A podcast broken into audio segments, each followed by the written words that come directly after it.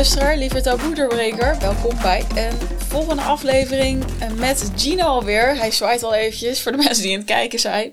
Ja, ik moet nog even zeggen, als je vorige week nog niet hebt geluisterd, zou ik daar toch beginnen. Want er zijn al wel wat, nou ja, ze hebben al heel veel besproken waar je vandaan komt, Gino.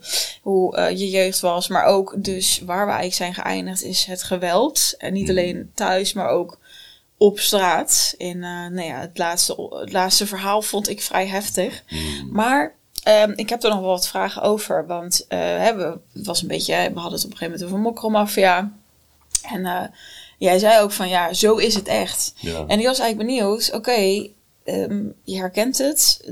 Heb, heb je een strafblad? Weet nee, je wel, hoe gelukkig is het niet. gelukkig, gelukkig niet. niet. Ja. Nee, maar daar heb ik echt heel erg mijn best voor gedaan. Als in, nou, ik heb al verteld van mijn moeder, die heeft echt mij dus samen met mijn zusje opgevoed. En die is mm-hmm. op een gegeven moment heel vermoeid en nog een H B O-opleiding gaan doen. En, en na, na de werk. En die, die was daardoor wel altijd weg en die, of niet beschikbaar. Maar ik zag de moeite die zij in ons stak. En toen dacht ik altijd van, het is zo zonde als ik net als de rest van die jongens daarna gewoon een strafblad krijg. Ja. Dus wat ik dan, ja, ik, ik, ik, was, ik ben echt heel snel. Dus wat ik deed, als de politie kwam, ja, dan rende ik weg. En zorgen dat je niet... Kijk, ja, medeplichtig ben je toch wel als iemand in elkaar geslagen wordt en je staat erbij en je doet ja, niets om het tegen te houden. Wat je vorige aflevering noemde, ja. Dat was hartstikke medeplichtig. Ja, hartstikke medeplichtig. Een dus, zware mishandeling dan. Precies, dus in die zin uh, ben ik hoogstwaarschijnlijk uh, per ongeluk medeplichtig voor heel veel dingen, maar waar ik gewoon helemaal niets mee te maken wilde hebben. Maar ja, als mensen besluiten spontaan om iemand in elkaar te slaan waar je naast staat, ja, dan is het lastig om geen strafblad te hebben. En ik ben dus een, ja, voor zover ik weet, de enige van die groep die nooit vast heeft gezeten. Of die in ieder geval, ik ben wel eens opgepakt voor iets kleins, maar nooit, ik heb geen strafblad. En daar ben ik heel blij om. Maar dat vond ik dus zo zielig. Nou, dat, dat wilde ik zeggen. Hè. Dat vond ik zo zielig van mijn moeder. Ik dacht, dat kan ik haar niet aandoen. Ja, precies. Nou, dat is wel grappig, want als we nou zouden vragen wie van ons heeft een strafblad, dan zouden de meeste mensen naar jou kijken en ik heb hem. De meest witte persoon hier uh, ever. Ja, zeg niets die kleur uiteindelijk. Ja, het maakt echt niet uit, jongens. Het is niet, uh, het is niet wat het lijkt. Nee. Zijn mensen benieuwd uh, waar, waarvoor? Nou, dan moet je maar even op mijn TikTok gaan kleuren. Ja. Daar bespreek, heb ik alles besproken, jongens. Maar uh, nee, ja, daar ben ik dan wel blij voor je. Maar ja, alsnog weet je wel... Ik, ik, strafblad, ik snap ergens het idee en ergens vind ik het ook, het kleeft zo aan je, dat ik zo denk van ja, weet je, als je, ik ook, weet je, het, als je dus verandert en het toch kleeft het aan je. Ik zou officieel niet eens meer in het onderwijs kunnen werken, oh, ja. weet je, of in de ja. zorg, of weet ik veel ja. waar. Ja. Dus dat ik mijn eigen bedrijf heb, dat niet nodig is, maar toch vind ik het ja. dus gek dat dat zo'n stempel is. Mm-hmm. Terwijl, maar goed, dat is een heel ander onderwerp. Ja, het is zeker. Het ligt een beetje aan wat je doet, denk ik ook. En ook weer wie je bent ja. daarin. En verandert, kan veranderen. Ja. ja, het ligt er ook. Ik vind persoonlijk dat je moet kijken naar wat zijn de straffen, of wat zijn de daden inderdaad. En wat voor soort strafblad ja. zou je daar op kunnen toepassen. Nou ja, zo zit, de, zo zit de wet niet in elkaar. Nee, ja, precies. Zo zit de wet niet in elkaar. Nee. Maar goed, even. Uh, hè, want we hebben daar vorige week over gehad. Een voorbeeld van ontzettend veel geweld meegemaakt. Um, Het was, je, je zei al van, ja, ik had het idee dat ik geen andere vrienden kon maken. Dus vandaar dat je daar dan in zat. Ik ben wel benieuwd, hoe ben je uit die wereld dan een soort weer gekomen? Wat, wat is voor jou dan daarin een soort van bijna, voelt het als de redding geweest? Dat je in ieder geval niet er, je nu nog steeds daar plakt. Want dan was het misschien wel heel anders geëindigd. Ja, nou, omdat ik dus een uh, slimme jongen was altijd. Ik kon heel goed leren. Dus in, ik kon goed informatie opslaan. Op mijn eigen manier. Niet op school. Op mijn eigen manier. Ik zat dus wel op een hele witte, bekakte elite school in Eindhoven. En welke ik... school was dat dan? Ja, het Van Maerlant Lyceum. Oh ja, Lyceum. Ja, dat ja. zegt al wat. Ja. Exact. Dus, en zat um, je op de HAVO dan? Ja, ja, HAVO ben ik gaan doen omdat ik um, lui was. Oké. Okay, ik wilde ja. gewoon alleen maar voetballen. ja. En uh, ik wilde gewoon buiten zijn. Ja, zoals de meeste... pubers, helemaal als je jongen bent, ja, volgens dat, mij. Ja. ja, ik wilde gewoon met die jongens dus zijn. Ja. Gewoon, weet je, met, uh, met de boys, zou je vroeger zeggen. En, um, ja, op het Van Maerlant Lyceum dus. Maar toen kreeg ik dus ook wel een beetje mee van wat er ook mogelijk was. Maar het voelde totaal niet als een wereld voor mij. Als, ja, dat is voor die blanke mensen. Want ja, dit is, ik, ik zei al in de vorige aflevering van ik ben half Nederlands, half Afrikaans. op dat gebied voelde ik me vaak heel donker. Wanneer ik zag over de kansen in het leven, dacht ik, ja, dat hoort niet bij mijn kleur. Mm. Uh, maar ik zag het wel. En toen dacht ik op een gegeven moment letterlijk van, en dit is iets wat donkere, buitenlandse mensen onderling gewoon zo bespreken, dat weten de meeste witte Nederlanders niet. Maar die zei, ze praten ook over ze van, ja, weet je wat het is, je moet gewoon een paar blanke vrienden hebben, man. Dan, dan gebeurt er tenminste iets. Weet je, dan kom je tenminste ergens, dan wordt er een keer een afspraak nagekomen en uh, ja, gewoon die doen hele andere dingen. En mm. nou, ik ben dus blanke vrienden ook gaan zoeken. Ja, en, uh, dat zei je al in de allereerste aflevering, hè? Dat was inderdaad een vraag ja. van, joh, heb je ook ja. blanke vrienden en zo. Ja. ja, ik had ze echt nodig. En ja, toen ging ik een beetje werken en zo. Nou, dan kom je dus veel Nederlandse mensen tegen. En uh, toen ben ik kok geworden. En daar heb ik dus, uh, ja, dat is ook weer een heel verhaal op zich. Een Grote Schnitzelparadijs, ken je die film nog? Ja, ja zeker. Dat, dat was dezelfde soort keuken. Antillianen, Joegoslaaf en een paar Marokkanen, een paar Turken. Oh, heerlijke film vond ik dat. Ja. Nou, toen keek ik dus nog films, ja. Ja, precies. Nou, daar heb ik dus soort van in gewerkt. En daar zit dus nog een van mijn beste vrienden ook tussen. Jim mm. heet die. En dat is een blanke jongen. Maar toen begon het wel zo van, hé, hey, ik krijg andere invloeden. Mensen doen iets anders met hun leven dan alleen maar elkaar omlaag trekken. En nadenken over een overval. Ja, Ja. Dat is wel vrij heftig ook. Ja. Ja, want het klinkt nu ook bijna of iedereen dat dan zo heeft. Maar dat is natuurlijk ook weer het, hoe heet het, de, ja, waar jij in zat. Ja. Want ik, ja, ik kan me niet voorstellen dat nou iedereen, weet je wel, dat iedereen dit nou heeft meegemaakt met een kleurtje of zo. Nee, dat niet. Ik zeg niet dat, uh, dat niet. Maar als jij uit een, uh, ik denk in de grote steden, in een, uit een buurt komt. Waar, gewoon de, de typische buurten, ja, de, de buurten, buurt, die buurten ja. gewoon die je kent. Amsterdam West, uh, Rotterdam Zuid, noem ja. maar op. Als je een kleur hebt, durf ik bijna met zekerheid te zeggen dat je dit, mijn verhaal, heel herkenbaar klinkt. Ja. Omdat je het gewoon, het is bijna onvermijdelijk. Je hebt alleen de keuze, ga je erin mee of ga je een ander pad? Ja, ga je eruit stappen. Ja, maar ja. in het begin was het zelfs zo, als ik dan naar een andere buurt ging, naar vrienden of zo. Als ik dan terugkwam, dan, dan werd je echt een beetje aangekeken alsof je was vreemd gegaan. Ja, wat kom je hier ja. nou doen? Ga die kant op dan, ga dan naar Noord of zo, weet je. Of, ah, uh, ja. Dan werd je dan ook weer kwalijk genomen. Ja, werd je kwalijk genomen. Ja. En ja, dat, en dat begon me steeds meer te irriteren. Dus ook, weet ik nog één keer dat, dat ze mensen in de gymzaal aan het, hoe heet die sport ook weer? Badmintonnen waren. En, verschrikkelijk. Jongens, ja, verschrikkelijk. Want iedereen doet op de camping, weet je wel. Oh, ja, God. Nou, mensen vonden het leuk, want ze stuurden de gym. Ja. Nee, oké, okay, best leuk als je verveelt op de camping. Het is oké. Okay, okay. Ja, maar dat vonden die jongens blijkbaar ook niet oké. Okay, want die gingen altijd op die bel duwen van die gymzaal, zodat die mensen dus naar buiten kwamen. En ja, godverdomme, stop nou. Zodra ze dat zeiden, kregen ze klap van iedereen. Weer zo'n verhaal. Weer met z'n allen op één iemand. En die kregen klappen. En toen hielp ik dus, of hielp ik, ik heb nooit mee geholpen, maar toen ging ik zelfs weg. En daar heb ik zoveel gezeik om gehad dat ik dacht, nee, nu ben ik echt klaar mee. En daarna nou ja. ben ik ook nooit meer echt... Nooit meer echt met hun omgegaan. En dat was op een leeftijd dat je wat ouder was dan? Ja, zeventien, achttien of zo. Ah, ja, toen dacht precies. ik, ja, nee, is genoeg nou. Weet je, ik was toch al wat groter. Dus in de tussentijd, ja. Kon, durfde ik ook wel van me af te vechten tegen die grote jongens. Ik werd al heel snel groot, dus dat, dat voordeel had ik. En toen dacht ik, nee, ik ga een ander leven leiden. En ik ben dan ook nooit meer uh, echt met die jongens uh, omgegaan. Je weet ook niet hoe het met ze zou zijn? Of... Jawel, dat oh. wel. Het zijn nog ont- heel veel van hen zijn gewoon nog steeds voor mij wel als, als, als familie. Hmm. Want... En hoe werkt dat dan nu? Want ja, ik denk dan nu automatisch van, oh, die zitten dan op hetzelfde circuitje. En... Ja, als ik terug ga naar Eindhoven en ik, ik rijd een rondje daar... Ik, ik kan gewoon op bepaalde plekken gaan. Of zelfs op sommige plekken staan. En ik hoef er eentje tegen te komen. En dan is het net zoals mieren. Lijkt wel, kom je die, kom je die, kom je die. En op een gegeven moment sta je weer met twintig man. Denk ik, het is gewoon precies hetzelfde dit. Maar die zijn toch ook al veel ouder? Zijn veel ouder. Maar ja, kijk.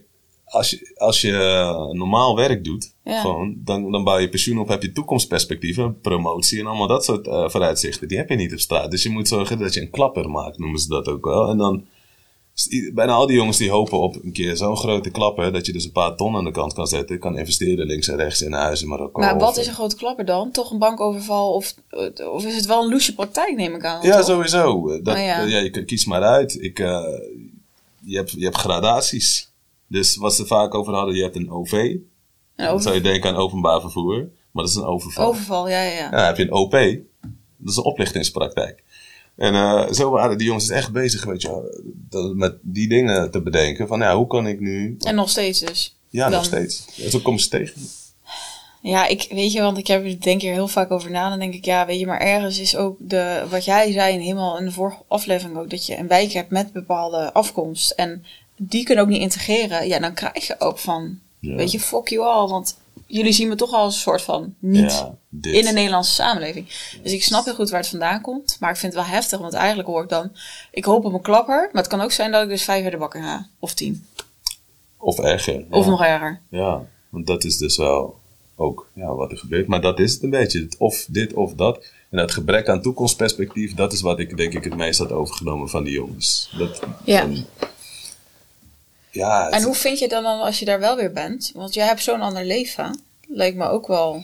Ja, niet dat je ze misschien ja. elke week ziet, maar... Nee, nee. Ik zie ze één keer in de drie rondrijdt, maanden. Ja. Zo. Nou, wat ik dat... Ik, ik, uh, als ik iemand tegenkom en ik zie dat hij nog op dezelfde plek is, dan heb ik wel eens gesprekken over vroeger van... Hé, hey, uh, ja. vond jij dat nou ook zo fucked up? Want ik heb echt zeven jaar in therapie gezeten voor al die shit. Heb jij dat ook? Ja, ja nu pas kunnen die jongens toegeven. Ja, maar we waren echt... Uh, sloegen nergens op. En sommige daarvan zijn wel een beetje bijgedraaid. Zijn nog niet echt, ja, niet mijn leven, weet je. Maar ze leven gewoon normaal. In ieder geval niet meer heel crimineel, maar soms nog even iets om bij te verdienen. Maar twee jaar geleden is dus een van de jongens die gewoon op het uh, rechte pad was gekomen. Die kreeg een kind en die wilde toen wat bijverdienen. Dus kon hij in een weekend ergens uh, iets met ecstasy uh, in zakjes doen of zo. Gewoon inderdaad, zoals je in zijn film ziet. Ja, zoals je hem ook allemaal vindt. Ja, dat. Dus ja. hij kon ergens in een uh, lab in uh, België, net over de grens, dat doen. En toen is er waarschijnlijk daar van een uh, concurrent iets met, uh, met de leiding of zoiets gedaan. En iedereen die aanwezig was, die is daar vergast door de stoffen die erbij vrijkomen. Wat? Dus zo is hij gewoon, ja, ik weet nog, hij zou een kind krijgen, alles. Ik sprak hem nog, hey, hoe gaat dit? Ja, goed, goed, goed. Binnenkort vader. Nou, toen is hij dus blijkbaar even een weekendje iets gaan bijverdienen. Op die manier. Omdat dat, ja, krijg je tweeduizend voor een weekend of zo. Ja, dat kan ik wel gebruiken nu met de geboorte van mijn kind. En ja, die is daar dood gegaan. En dat...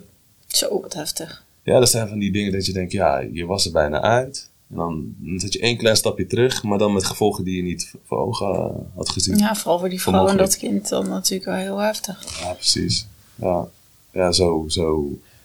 En zo heb ik dus ook... Twee jaar geleden, toen...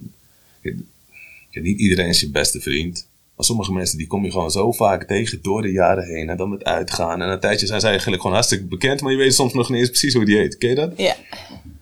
Nou, zo waren dus... Nou, toevallig wist ik van hem de naam wel. En die ga ik ook niet zeggen. Maar toen kreeg ik ook een telefoontje. Ja, die is gisteren doodgestoken, geschoten en geslagen. Ja, dus alle drie. En nee, die had dus ook veel te lieve jongen. Die dan toch voor andere mensen wat gaat dealen. En dan kom je bij mensen die je willen beroven voor wat je op zak hebt.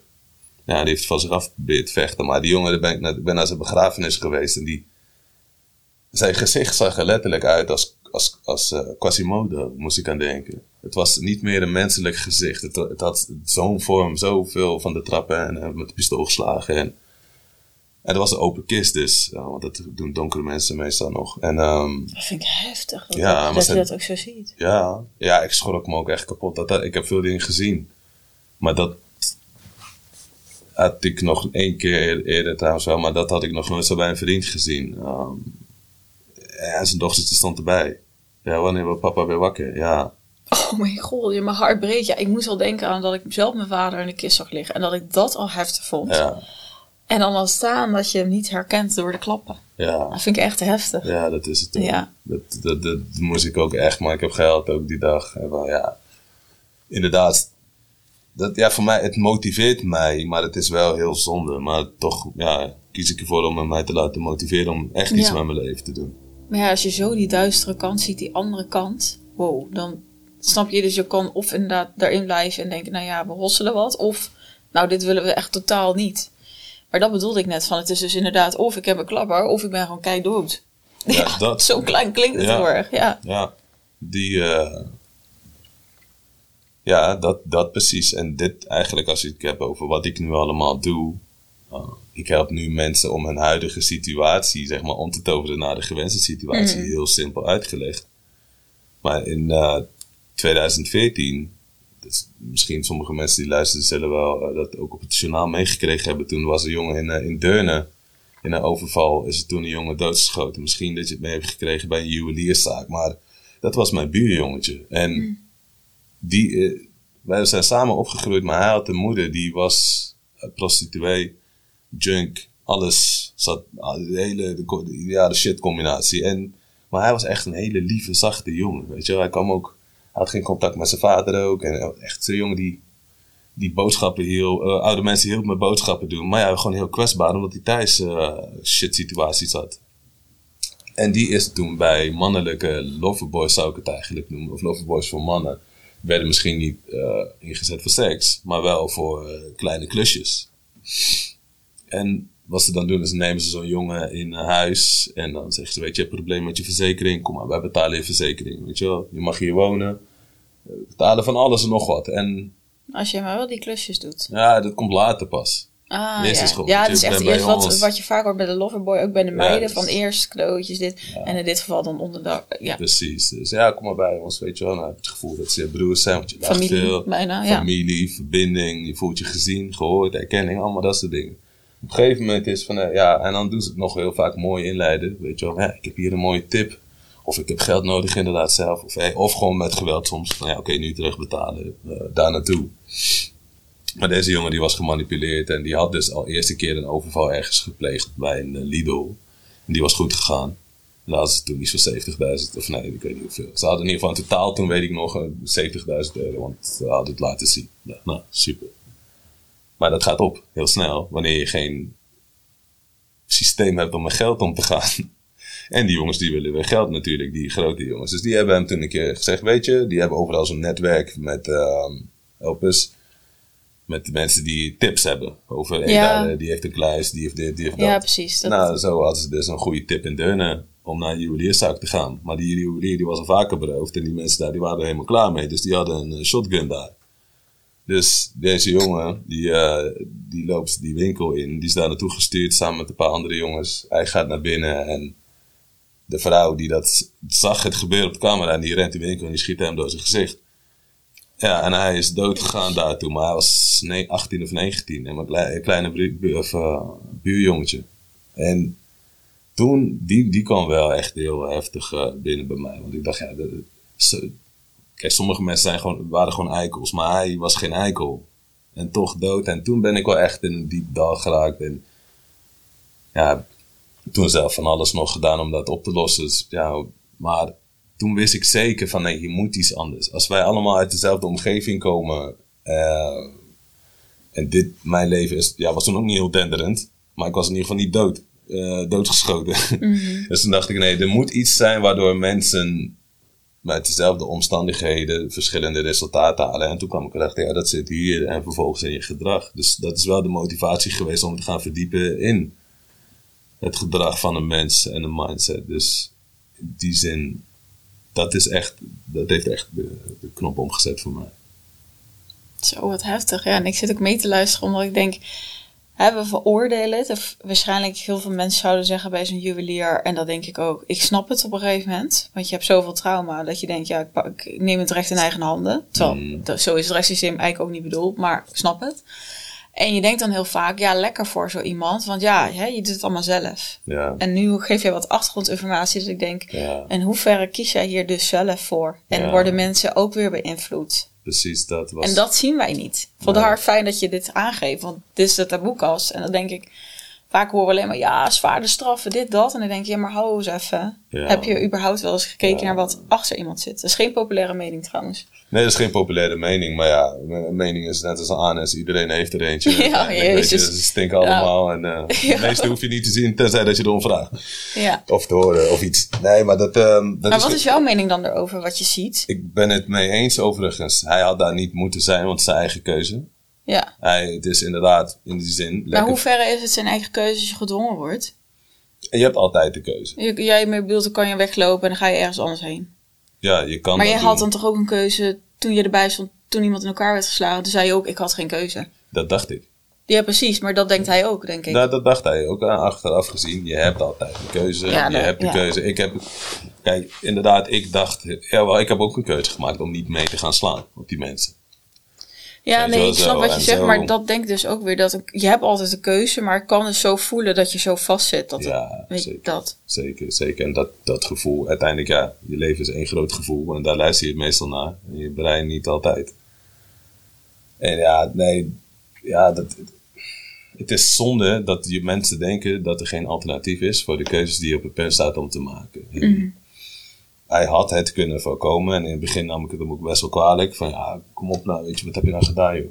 Maar um, tegelijkertijd begrijp ik ook die mensen die dat hebben gedaan. Als ik een juwelier heb, of als iemand bij mij s'nachts thuis komt, ja, ik heb geen pistool liggen, maar je krijgt wel dezelfde behandeling. Ja, weet je wel. Dus ja, klopt. Ik snap dat ook.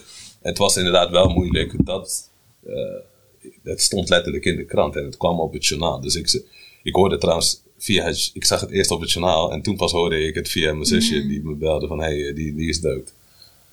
Uh, maar toen hoorde ik overal dat is. Ja, lekker toch voor een kut Marokkaan. Dus, dus uh, eigen schuld. En dacht, ah, oh, maar dat is Shaki. Als je hem kent, weet je, dan... Dat is de bijnaam, dat is niet zijn echte naam. Maar dan, mm-hmm. d- dan zou je dat nooit zeggen. Dan zou je nooit denken dat die jongen daartoe in staat is. En, en, maar dat is... Dat is, je hebt, uh, dat is de wereld. Ja. ja. En jij zei ook... Uh, hè, want uh, nou, ik zit even te denken, hoe kennen wij elkaar? Hey, gewoon echt via Instagram, denk ik, op een gegeven moment. Ja, zoals de hele wereld tegenwoordig ja, ja, ja. kijken. Maar um, wat wou ik zeggen? Jij had ook van tevoren al aangegeven... Van, hè, jij noemde het inderdaad veel moorden. Nou, die hebben we gehoord. Of mensen die vermoord zijn, maar ook zelfmoord, toch? Ja. En uh, wat is daarvan de reden? Of, heb je een aantal mensen van... Is dat echt ook om dit circuit en daaruit en ik weet het niet? Of? Nee, dat is... Um... Nee, en die jongens uit dat circuit, die, uh, die zijn voornamelijk vermoord. Um, ik heb later, nou, dus misschien nou, begint het een beetje een chronologisch verhaal aan te komen. Toen ik dus, uh, toen deze vriend van mij is doodgeschoten, toen ben ik zelf naar Thailand gevlucht eigenlijk. Omdat ik dacht, ja, ik, ik werd zo depressief. Mijn moeder kreeg trouwens in dezelfde maand een auto-ongeluk, bijna dood. Mijn vader zei dat hij ging emigreren naar Canada, ook in dezelfde maand. En die jongen werd doodgeschoten. Het ging allemaal bij elkaar. Mm. Dus ik dacht, nee, dit, dit is helemaal kut. En toen ben ik naar Thailand gegaan te leren Thai-boksen daar in de jungle. Net als een Jean-Claude van Damme en zo'n film. En toen dacht ik, hé, hey, ik kan iets uh, met mijn eigen leven doen. Ik kan een skill leren en daar mezelf door dus beter voelen. Dus toen ben ik zo... Nou, ik dacht, oké, okay, goed. Nu, nu kan ik iets. Ben ik dus mijn personal training bedrijf begonnen. En toen leerde ik dus uh, iemand kennen in de kerk. Want ik merkte wel, toen ik in Thailand was... Ik kan wel mezelf uit een situatie plaatsen... maar ik neem mezelf gewoon mee. Dus ik heb daar echt leren janken. En, en, en naast het trainen heel veel gedronken ook. Dus ik vervlucht eigenlijk gewoon in alles. Uh, en toen kwam ik dus bij een kerk terecht. En daar was een pastoor en die was echt heel liefdevol. En die heeft mij echt laten zien eigenlijk wat liefde... hoe liefde echt kan voelen. En zo zat ik daar samen met een andere kerel die ook, die was militair geweest, naar Afghanistan geweest, heeft trauma's, vroeger ook mishandeld thuis. En, uh, mm. Dus wij zaten samen bij hem, we waren echt ook samen in, het, in ons helingsproces. En uh, we zaten ja. wekelijks. Ja, en toen gingen we een keertje samen naar de kerk. En ik zei, oké, okay, goed jongen, ik zie je volgende week. Ja, cool. En hij gaat naar huis en hij hangt zich op. Wow. Ja. Ja, d- ja, zo dat. En, en die... Dat was voor mij denk ik de, ja, de meest indrukwekkende dood die ik heb meegemaakt. Naast de dood van mijn broertje dan. Dit, uh, ja, ik kon er gewoon niet zo, zo onverwacht. Komt er ook nog even bij, de dood van je broertje. Ja, dit, dit bedoel ik. Mijn verhaal. Ik, ik, soms als ik mijn verhaal vertel, dan, geloof, dan denk ik zelf, ja, dat klinkt bijna nep. Dat ik mijn eigen verhaal niet geloof. Maar mijn broertje is ook... Mijn, mijn vader is ooit aangereden toen hij in de auto zat op weg uh, met kerst. En toen is hij aangereden door iemand met tweehonderdtwintig kilometer per uur of zoiets. Die ook uh, aan alle soorten drugs zat. En die zijn dus achterop geklapt. Hij is doorgereden ook. En mijn vader die is over de kop gegaan. En zijn vrouw en mijn broertje zijn toen uh, dood gegaan. Dus uh, ja, dat, dat was wel ook heel heftig. Toen zat ik net in de brugklas. En jouw biologische vader? Mijn biologische vader. Hij heeft het overleefd als enige. Dus die werd wakker in het ziekenhuis. Hij zei, waar, mijn, waar ben ik? Ja, in het ziekenhuis. Waar was mijn vrouw? Mijn kinderen, ja, die zijn dood. Nee. Ja, dus toen, uh, en ik zat aan het kerstontbijt. En toen, uh, ik, ik zat blijkbaar trouwens... En hoe oud was je hier? Ja, sorry, ik ben, ik ben een beetje aan het zoeken van wanneer gebeurt wat, weet je wel. Ja, okay, ik, ja. snap ik. Heb ik zelf ook soms. Ja, helemaal omdat we dus eigenlijk al verder in de tijd zaten. En dan komt dit er nog even tussendoor. Ja. Terwijl dit is super groot. Ja. En hoe oud was je broertje? Nou, die was baby. Oh. Ja, dus die heeft eigenlijk niet echt... Uh, Die was zeg maar klaar om... Uh, die was negen maanden oud. Was klaar om geboren te worden eigenlijk. Dus, uh, oh, het zat nog in de buik? Het zat in de buik. Maar het nee. was al een volgroeide, volgroeid kindje. Ja, nee, tuurlijk. Ja. En uh, die kon elk moment... Tuurlijk, het is gewoon je broertje. Maar ja. wat heftig. Ja. Ja, die in de kist. En die, die was dus wel... In de kist zag ik ook precies zoals ik mijn babyfoto's. Alsof ik mezelf dood zag liggen in de kist. Toen ik... Uh, toen we daar kwamen. Ik zei het er straks ook van... Dat was de tweede persoon die ik ooit had gezien... die er niet meer normaal menselijk uitzag. Mijn stiefmoeder. Door dat ongeluk? Ja, die was wel gordel om... maar op de een of andere manier... die auto heeft schijnbaar heel veel uh, salto's gemaakt. Ja. En zij is dus gewoon zo hard met haar gezicht door het raam heen gevlogen... dat het was ook echt zo opgezwollen. Maar dat, uh... Jeetje. Ja, dat was dus de eerste keer dat ik iemand dood zag. Dat iemand overleed in mijn leven ook. En gelijk dan mijn broertje en dan mijn stiefmoeder erbij. En ik zag het ook. Dus dat is echt voor mij een hele traumatische gebeurtenis geweest. Dus, uh... Maar zo, weet je, je bent zoveel vertellen in deze podcast. Het is bijna zo, het is zoveel dood en moord en, ja. en, en, en, en, en nou ja, ongeluk. Ja. Hoe kijk jij naar dood? Nou...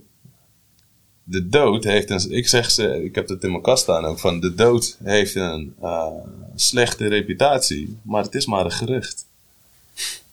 Want niemand weet het zeker. Niemand is er ooit van teruggekomen om te zeggen... Hey, is echt de shit of is echt kut. Dus ja, de dood is wat het is. Maar is het... Ja, want ik snap hoe jij beantwoordt. Maar is het niet een enorme trigger nu? Dat je... Dat, het lijkt me dat je zo'n telefoontje krijgt. Jeetje, weer iemand dood of vermoord of weet ik het wat. Ja, dat is het wel heel lang geweest. Ik denk, als, ja. je, als, je, als ik niet het werk had gedaan wat, wat ik aan mezelf heb. Ja, snap. Wat ik uh, moet, wat een mens moet doen, wil je van je pijn afkomen. Dan had ik nog steeds elke keer als ik dood hoor of zie of wat dan ook. Elke film, ik moest altijd huilen als er iets was met een broertje. Twee jongens naast elkaar lopen, groot en klein, moest ik al huilen, weet je. Want ja, ja dat denk aan mijn broertje. Super treurend. Ja, dus ik, uh, ja. Ik heb, en ja, dat, het is heel lang heel heftig geweest. Maar dat, dat, zo voel ik het nu gewoon niet meer. En ja, het, het, het is gewoon onvermijdelijk. Hm. En ik uh, verzet me niet meer tegen wat onvermijdelijk is. Want dat is waar, waar het lijden begint. Dus ja.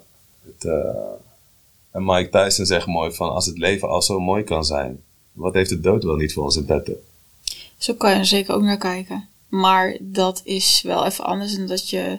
je dierbaren zo in de kist ziet liggen en dan helemaal vervormd, toch? Ja, ja dat is niet... Dat is ja. een beetje de utopie die we dan kunnen hebben, maar de realiteit is ook gewoon soms even kloten. Ja, ja, honderd procent op die momenten zelf weet je niet wat je meemaakt. Nee. Het is gewoon één grote space, dan leef je gewoon een beetje van ja. En jij zei al een paar keer van, hè, ja, nee, ik heb het werk gedaan. Wat is precies wat jou echt heeft geholpen? Het zal wel een hele rit zijn waarschijnlijk aan zaken. Ja. Nou, wat mij heeft geholpen zijn eigenlijk bepaalde inzichten die universeel zijn. Welke, welke ja, eigenlijk zijn alle therapieën daarop gebaseerd. Maar alle religies komt allemaal een beetje op hetzelfde neer ook. Mm-hmm. En dat is, er is geen goed of slecht, alleen jouw denken kan het zo laten lijken. Mm. Alles is in principe neutraal. En elke gebeurtenis, ja, die geven wij zelf de lading. En toen ik, wat mij echt heeft geholpen zijn dus... De, de technieken, maar ook de principes, hoe je dat werkelijk eigen kan maken. En vanaf dat moment kan je er dus ook anders naar kijken. Kan ik er dus anders naar kijken. Ja. Ja, en dat is inderdaad wel... Heel, dat, ik, ik heb een heel lang pad bewandeld om dit allemaal te leren. En dit, ja. heeft me, ik, er is niets waar ik zo fanatiek mee bezig ben geweest als dit hele stuk. Mezelf leren begrijpen. En hoe kan je je controle op uitoefenen om... Ja, niet meer het gevoel te hebben dat het leven je overkomt. Ja. Ja, maar je noemt dat, hè. Van inderdaad uh, echt controle over hier hebben. Maar het lijkt me ook dat er wel... Uh, wat je zegt, dat er zoveel trauma zit... dat dat, dat ook wel aandacht heeft moeten krijgen dan. Ja, zeker. Er is geen uh, traumatherapie die ik niet heb gedaan. Ja, precies. Ik heb... hey, check, check, check. Ja, zeker. Andere mensen hebben ja. een bucketlist. Ik heb gewoon een hele bucketlist van therapieën. Ja, ja nee, het is echt waar. Ik, uh, ik, ja, ik, jammer dat ik het niet bij me heb. Maar ik, uh, ik heb, toen ik bij de psycholoog kwam in het begin ook... Of gingen van alles testen. Ik ging daar ook naartoe van... Helaas, jullie moeten mij echt helpen. Of ik, ik gooi iemand voor de trein binnenkort, weet je wel. Help mij, snel. Nou, acht maanden wachten. Want wachten Ja, uit. nee, top. Ja, ja goed. Um, Maar uh, dan ben ik even kwijt wat ik daarmee wilde zeggen. Maar over de therapieën en de checklist. En... Ja, die checklist. Ik had echt een lijst van diagnoses. Want ik kan ze niet eens uitspreken zo lang. Weet je wel, persoonlijkheidsstoornissen uh, op weet ik veel wat. Dissociatie uh, op van alle soorten gebieden. Mm-hmm. Uh, narcisme scoorde ik heel erg hoog. Dat is wat ik dus zo, dat vroeg ik dus. Hey, ben ik een narcist? Nou, gingen we onderzoeken. Acht van de tien, best hoog. En, ja, zodoende, zo, en dat klopt eigenlijk ook al. Ik gedroeg me ook echt als een, als een narcist. Dus um, ja, nee, ik had echt zo'n lijst. En ben je nog steeds een narcist? Nee. Nu komt omdat ik een niet, disclaimer. Ja. Nou, omdat ik verkies om dat niet, uh, meer, niet meer zo te doen. Ik denk sowieso dat je bent wat je zegt dat je bent. Of wat je doet. Exact, maar kijk, uh, iets wat je bent, dat ben je in principe voor altijd. Dus ik ben voor altijd een mens. Maar als ik zeg, ik ben depressief, wel, nou, dat zeg ik nu ook als mensen bij mij komen. Ja, ik ben depressief, dan zeg ik, ja, ik ben Gino. Ja, als dat is hoe, waar je je mee identificeert. Je kan wel depressief doen. Want een emotie is ook iets wat je doet. Dat ja. is een bepaald proces. In die zin zeg ik, maak ik daar het verschil in. En dat is wel een groot onderdeel trouwens van het hele loskomen van die trauma's. Want ik ben niet mijn trauma's. Ik heb ze ook niet, want anders kon ik ze weggeven. Maar ik ervaar ze wel af en toe. En ik doe wel eens bang. En dat is ja. voor mij daar de grootste uh, truc eigenlijk op dat gebied. Ja, mooi tipje. Ja. ja. Hey, je was nog benieuwd, hè? Want dat uh, had ik ook gezegd. En dan denken mensen, ja, je hebt het net gezegd. Ik ben eigenlijk wel benieuwd daar. En daar hebben we het straks dan niet over gehad. Mm. Hè, want ik hoor in jouw verhaal sowieso, weet je wat je allemaal hebt meegemaakt. Nou, ik kan het eerlijk gezegd niet beseffen. Ik vraag me af wie wel wie het luisteren is. Maar ja. dat je daar in ieder geval wel echt in bent gegroeid. En dat dat nu ook jou een hele krachtige, noem je jezelf coach, maakt? Coach, uh, begeleider, uh, tra- ja, ik weet niet hoe je het moet noemen. Zit er een allergie op het woordje coach? Oeh. Nou, bij de meeste mensen in Nederland zit er... Ik denk dat er bij mij meer een allergie zit op een bepaald label, überhaupt. Ah, oké. Okay. Maar... Um, nou, laten we... Maar ik bedoel, je bent ik, goed in je expertise. Daardoor al je ervaring. Okay. Dus dat is, dat is top. Ik denk dat de mensen dat ook echt wel horen. En ook aan hoe je erover spreekt. En nee, welke in verbanden je legt. Maar ik was wel heel erg benieuwd. Wat ik aan het begin zei van... Um, je, ik denk dat het was dan misschien een circuit, misschien later. Maar dat jij zei als man... Ik ben eigenlijk een soort van gedwongen tot seks door vrouwen. Hmm. Ja. Tell me about it, want we horen vooral van die andere kant, denk ja. ik. De hashtag MeToo, weet je? Ja, ja. Wel, ik trouwens dat, niet... Uh, nu klinkt het heel erg van, nou, uh, joh, de hashtag MeToo. Maar dat is natuurlijk nodig. Maar de andere kant horen we eigenlijk te weinig dan misschien wel. Ja, die, die is er gegarandeerd. Ja, dat ik, denk ik uh, ook. Ik kan de cijfers niet meer opnoemen, maar ik heb laatst iets gelezen dat er ook, weet ik veel, zestig procent of zo van mannen ook soortgelijke uh, ervaringen heeft. En ook gewoon recent, nog steeds, maken we als man denk ik nog dit soort dingen mee, maar mm-hmm. we zitten niet in het systeem om er iets over te zeggen. Maar inderdaad, ik heb dit ook dus heel lang niet echt doorgehad dat dit is gebeurd. Omdat, en wat is er gebeurd dan? Nou, gewoon dat ik kan me nog... Ja, er zijn verschillende meiden, ook in dezelfde periode. Het was allemaal rondom die tijd van dat huiselijk geweld. Dus toen was ik net ook, uh, waren verhuisd en nou, die dingen gebeurden. Ik had moeite met vriendjes maken. En toen waren er dus wel wat oudere meiden al, die al veel ouder waren. Die dachten, oh, dat is een schattig jongetje, daar kunnen we gewoon mee omgaan en uh, die kunnen we mee spelen. Ja, alleen dat spelen, dat, dat, dat veranderde steeds, zeg maar, naar steeds, ja, intieme, wil ik het eigenlijk niet noemen, maar, maar steeds meer aanraking op intieme plekken. Ja, tot eigenlijk met teruggewerkende kracht moet ik gewoon zeggen... ze hebben mij inderdaad gewoon seks met mij gehad... maar ik had niet door wat dat was. Nou, jij was zeven, acht, zei je toch, toen ja, je net ging ja. verhuizen? Ja, nou, ietsje jonger. En ik was ook al ietsje jonger toen dat de eerste keer gebeurde, zeg maar. Dus het is wel in de lo- in drie jaar tijd, denk ik, tussen mijn vierde en mijn... Ah, het, ik denk tussen mijn vierde en mijn achtste is het dus ook al een huh, paar keer zo gebeurd. Jong. Ik dacht nog van, ja, je zou wel ouder zijn geweest en zo. Maar hoe oud waren die meiden dan? Ja, die waren wel echt al ouder gewoon dan ik. Maar hoe oud? tien, elf, twaalf? Ja, ook wel wat oud. Eentje, die was denk ik al wel dertien, veertien of zo. Dus die dus al echt wat aan het doen was. Uh, ja. Maar ben je een kind van vier? Ja, iets ouder, ja. Vijf? Ja. Ja, zo, ja, ik zit aan mezelf te denken. Toen ik dertien, veertien was, toen had ik interesse in mijn... Nou ja, mijn ex, die was achttien. Maar ja. niet in een kind van vijf. Oh, nee, joh, wat heftig. Kan ik me voorstellen. Ik snap het eigenlijk zelf ook nog niet. Er zijn waarschijnlijk zelf ook beschadigde mensen geweest. Um, Ja, maar dat is wel, zeg maar, ik kan me nog herinneren hoe dat voelde wel. Dat gevoel is me altijd bijgebleven. Totdat ik later dus seksueel actief werd, gewoon op een uh, enigszins normale leeftijd. Of gewoon, ja, whatever, rond mijn zestien of zo. Mm-hmm. En toen realiseerde ik van, dat fysieke gevoel kende ik. En dat voelde zo vies. Dat mm. ik dacht, what the fuck is dit, man? Het voelt zo ongemakkelijk. Letterlijk rillingen over mijn lijf wanneer ik dat voelde. Ja, en toen dacht ik in één keer van, toen kwamen die herinneringen weer omhoog. Maar ik heb dat ook heel, en dat is een beetje met man zijn. Bijna alles wat je overkomt, wordt het een beetje van, ja, oh ja, weet je, of gewoon opstaan. Of, ah, maakt niet uit. En later heb ik het dus ook wel eens tegen mensen gezegd van, hé, hey, er zijn vroeger bij meiden geweest die seks met mij hebben gehad toen ik uh, jong was. Ah, gefeliciteerd, weet je. Maar jongens, ik was vijf, zes, zeven, weet je wel. Ja, ja, wow, weet je wel, toen al. Wow, relaxed. En dan denk ik, ja, oké. Okay. Jezus, wat, ja. Sorry. De... Wat? Wat? Jezus, relaxed. Ik kom niet meer bij. Hoe ja. oud waren deze mensen? Ja, dat maakt... Het... De rotballen onder elkaar. Ja, dat dus. Je was kleuter.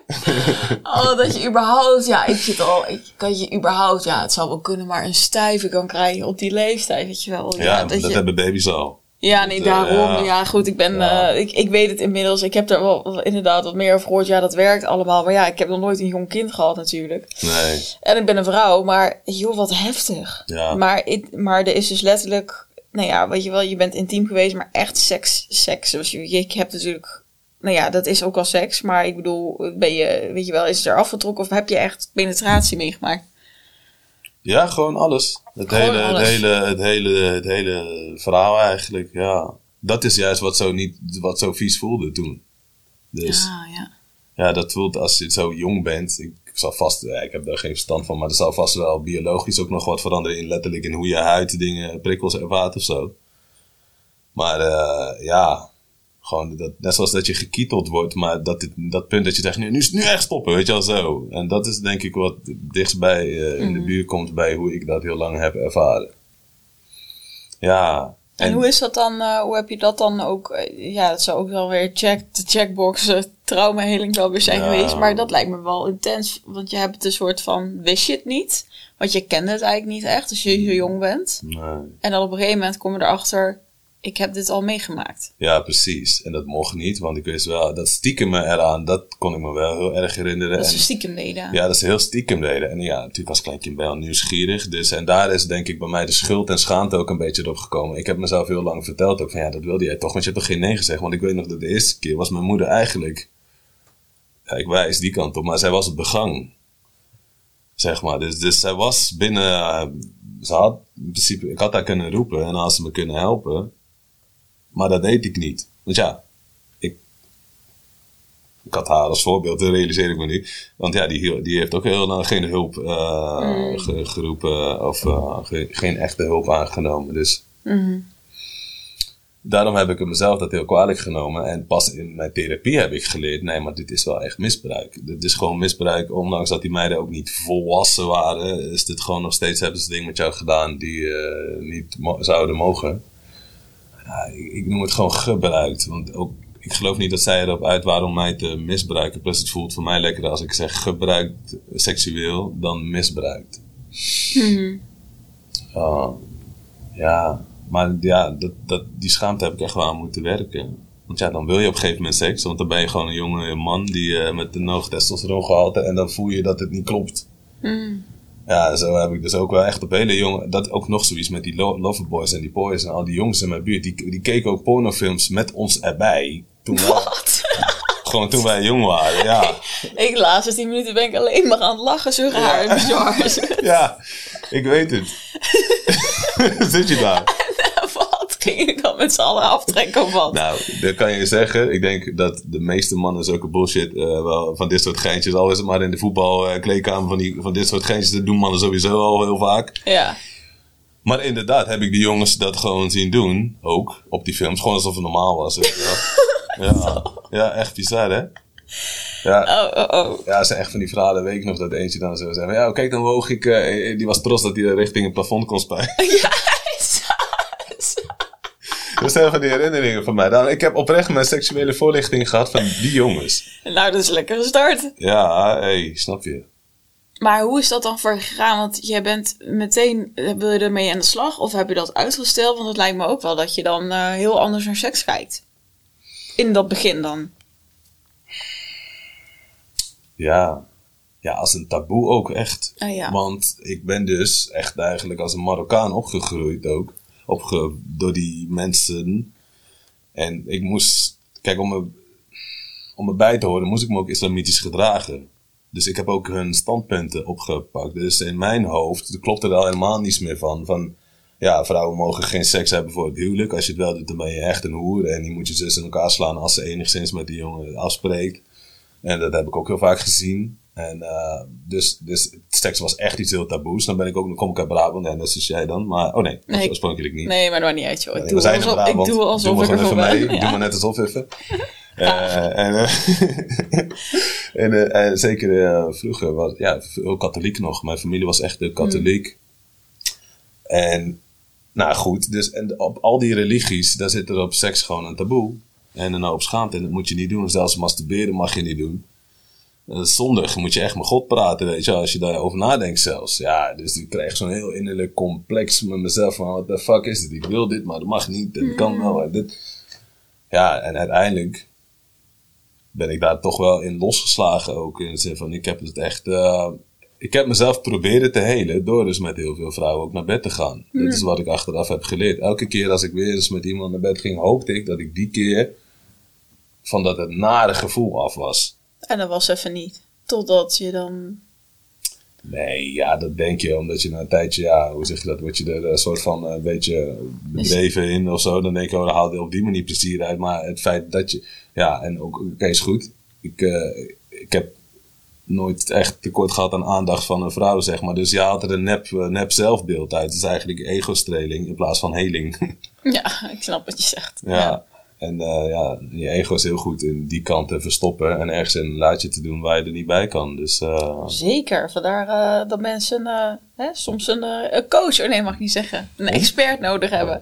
Oh, nee, ja, je ziet, ja, je, eigen, ja, ja, je, ziet ja. je eigen laders op een gegeven moment niet. Nee, dat kan iemand anders dus beter soms aanvoelen. Ja. Want jij wil er niet bij. Ja. Dus ja.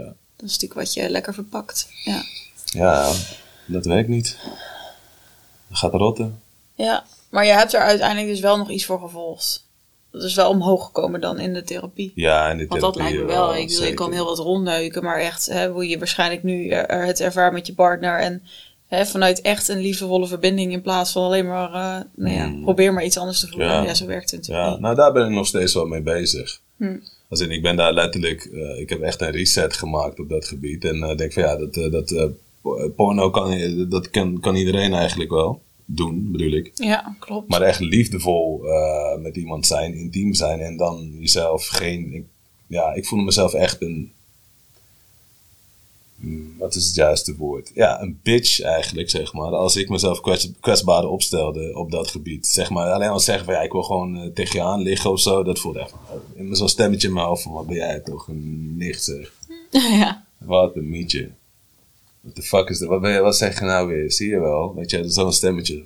Dit, dit is waarom mensen je altijd moeten hebben. Weet je, gewoon van dan... Oké, nee. En dan ga je weer richting die kant. En dan heb je weer van op die manier seks bijvoorbeeld. Maar dat, dat is weer weglopen. Mm. Dus daar ben ik denk ik nog steeds wel... Ja, ik denk ook ongoing process, toch? Ja, ja. Ik herken het heel erg. Helemaal als je juist... Uh, Hè, de andere kant heel erg kende en juist uh, het hoeren en sloeren en de porno, wat je zegt. Maar dat, wat je, daar heb je me gelijk in, dat kan iedereen. Ja. Maar kun je echt verbinding hebben? Dat is denk ik een ja, diepere laag. Daar willen sommige mensen niet heen, eerlijk gezegd ook. Omdat de meeste mensen uiteindelijk de verbinding met zichzelf ook niet opzoeken. Nee, precies. Ja. En wat jij zegt, en het vluchten en, en nou ja, dat. Ja. Omdat dat natuurlijk ook een bescherming is, dat snap ik ook wel, ja. Hé, hey, wat, uh, we zijn al uh, weer uh, bijna drie kwartier aan het kletsen. Ik ben heel erg benieuwd um, hoe, uh, nou ja, wat jij nog wil meegeven. Hey, je bent ook een beetje uitgenodigd, wat je zelf net zei, voor de aflevering volgens mij. Nou ja, ik ben wel een, nee, ik ben wel echt een man en toch hierover spreken. Mm. Dat dat heel krachtig is. Dus ik ben even benieuwd wat jij nog voor boodschap hebt aan de mannelijke luisteraars die nu ook naar jouw verhaal hebben geluisterd en denken, oh, het kan anders. Je stelt je kwetsbaar op. Mm. Dat. Ja. Want je zit hier wel in een roze omgeving. Ja, nichteriger wordt het niet. Wel? Ja, is, is echt uh, daarom super gay. Erg, hè? Dus ja, dat is, is echt uh, zo kwetsbaar, zo nichterig, zo zwak. Maar dan ja. krijgen we daar weer geze- gezeik over dat we deze woorden gebruiken oh, waarschijnlijk. Kom maar, maar op, want ja. bij mij het juiste adres uh, als je met je gezeik wil komen. Shit.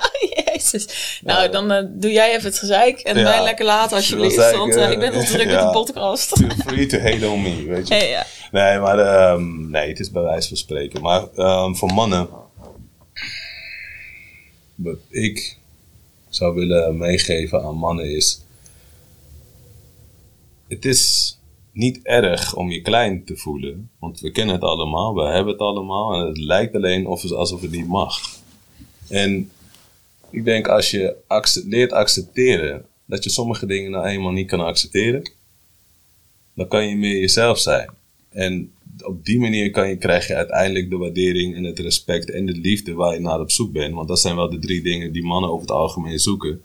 Waardering, erkenning en ja, respect zit een beetje zit heel dicht bij elkaar. Maar het is gewoon heel belangrijk. En je kan dat aan jezelf geven als je durft aan jezelf te werken. En mm. hier zijn veel mannen te trots voor. Ook gewoon met het hele man zijn. Je moet het zelf kunnen. Uh, die overtuiging die kloppen gewoon helemaal niet. En als jij even naar binnen durft te kijken... dan zie je dat er zoveel meer mogelijk is. Dat letterlijk, letterlijk een nieuwe bril op kan zetten en daardoor alles anders ziet. En dat zou ik mannen en vrouwen mee willen geven, maar vooral mannen. Ja. En dat komt niet vanzelf. Dat moet je echt zelf doen. En welke, want je noemde dat even de kleine dingen. Wat bedoelde jij daarmee? Heb jij van jezelf voorbeelden die je bijvoorbeeld eerst niet, nou ja, niet aankeek, wegkeek. Waarvan je nu zegt, ja, dat is iets waar ik dus wel mee aan de slag ben. Ja, ja, over het stukje kwetsbaar zijn toch. Kwetsbaar zijn voelt als het tegenovergestelde van wat ik zou moeten voelen als man zijn. Alleen maar sterk, krachtig, als man staan, zelf doen, dat dan? Dat stukje, gewoon is echt stereotype wat hoe man uh, wil zijn, wat veel vrouwen ook vragen van de man.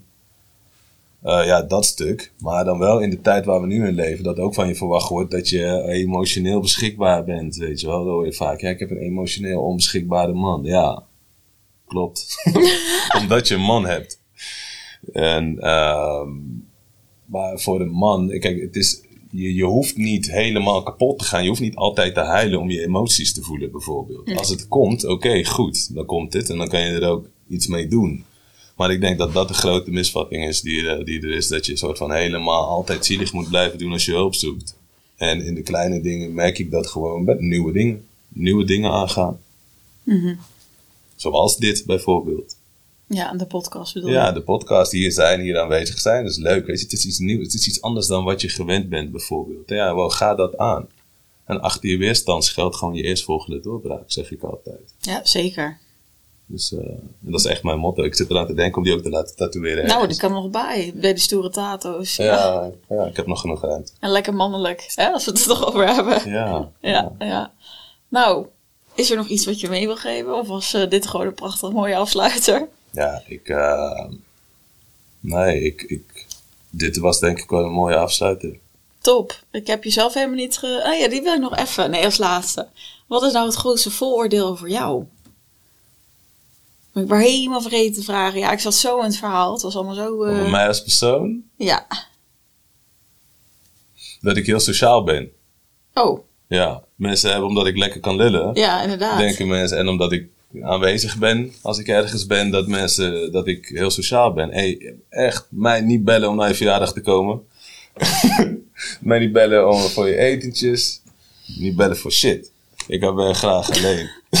Okay. Alleen als je aan jezelf wil werken op een professionele manier, dan kun je mij bellen. En voor de rest ben ik gewoon heel graag alleen. En dat is wat veel mensen anders zien. Ja, ja, dat is ja. toch een beetje... Nou ja, ik weet trouwens niet. Nee, dat is helemaal niet waar. Ik wou zeggen het Nederlandse. Maar omdat we hier meer individualistischer zijn. Maar het is gewoon, je, bent, je laat op alleen. Meer introvert dan misschien dan. Ja. Top. Extraverte intro... Nee, ja. wat zeg ik altijd? Ja. Extraverte introvert. Ja, dat ben ik zelf ook. Volgens mij is dat een ambivert, heb ik laatst gehoord. En wat? Ambivert of zoiets. Dat zit er tussen, jij zit er gewoon ah, letterlijk tussenin. Ah, nou, hé, hey, weer hebben we geleerd. Hey. Top hier met jou. Hey. Nou, uh, lieve Gino, ik wil je heel erg bedanken voor de... Nou, ik zit hier al anderhalf uur met uh, wow, wat heftig, schokkende verhalen. Maar mm. ik denk heel mooi dat het vanuit elk leven, hè, als je iets anders creëren. En dan ben jij gewoon een voorbeeld in. Dus jij wil heel graag met Bob Marley. Maar ik denk heel veel mensen nu met jou nog eens lekker thee willen komen drinken. Of een dikke joint willen draaien. Ja, dus uh, het kan allemaal. Nee, Gino niet bellen. Tenzij je dus, uh, nou ja, misschien coaching van hem wil. Dan weet je te vinden. We zetten alles in de beschrijving. Heel erg bedankt. En ik spreek jullie weer volgende week. Doei! Doei.